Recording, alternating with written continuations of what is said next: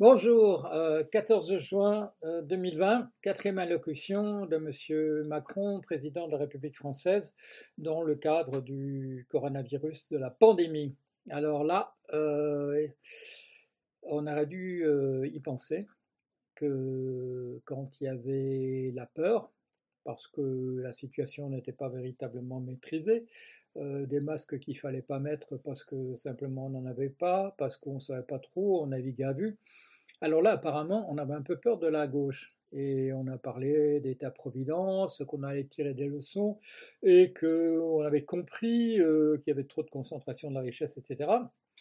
Et là, euh, à la hauteur du néolibéralisme, de l'ultralibéralisme dans ses meilleures œuvres, que la peur recule un peu, on repart avec un bon coup de balancier à droite, voire même à l'extrême droite, parce qu'on nous avait annoncé que le président parlerait des violences policières.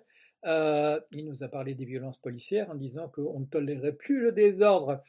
Et euh, pour ce qui est euh, de ce qui s'est passé par ailleurs, dans le cadre d'une solidarité internationale autour de Black Lives Matter, les vies noires comptent, on nous a promis qu'on ne reviendrait pas sur le passé, qu'on ne déboulonnerait pas de statut et que surtout, euh, voilà, on toucherait.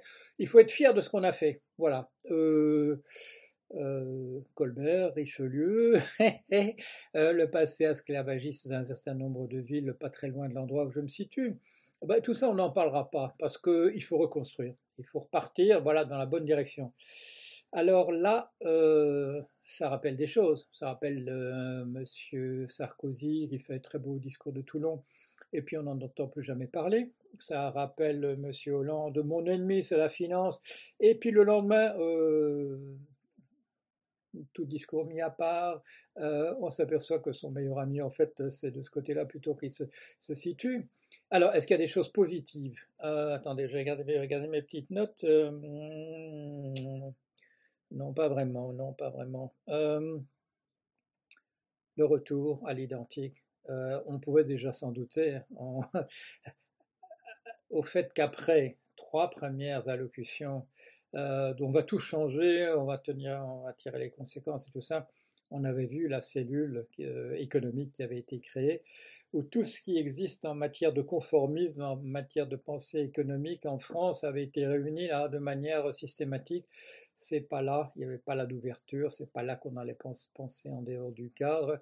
Au contraire, au contraire, on était dans le cadre des gens qui se cooptent entre eux, qui sont cooptés par la finance, qui sont cooptés par la banque, dans le cadre d'une pensée lénifiante et qui est fondée non pas sur une science économique telle qu'on devrait l'avoir, mais simplement sur les dogmes, sur des dogmes du ruissellement, sur les dogmes de l'offre plutôt que de la demande.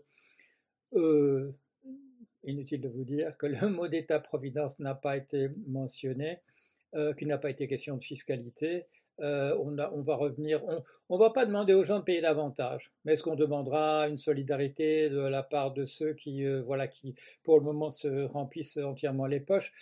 Il n'en est plus question. Alors, bon, je vais résumer en un mot. Première allocution, on est à gauche. Deuxième allocution, on est encore un peu à gauche.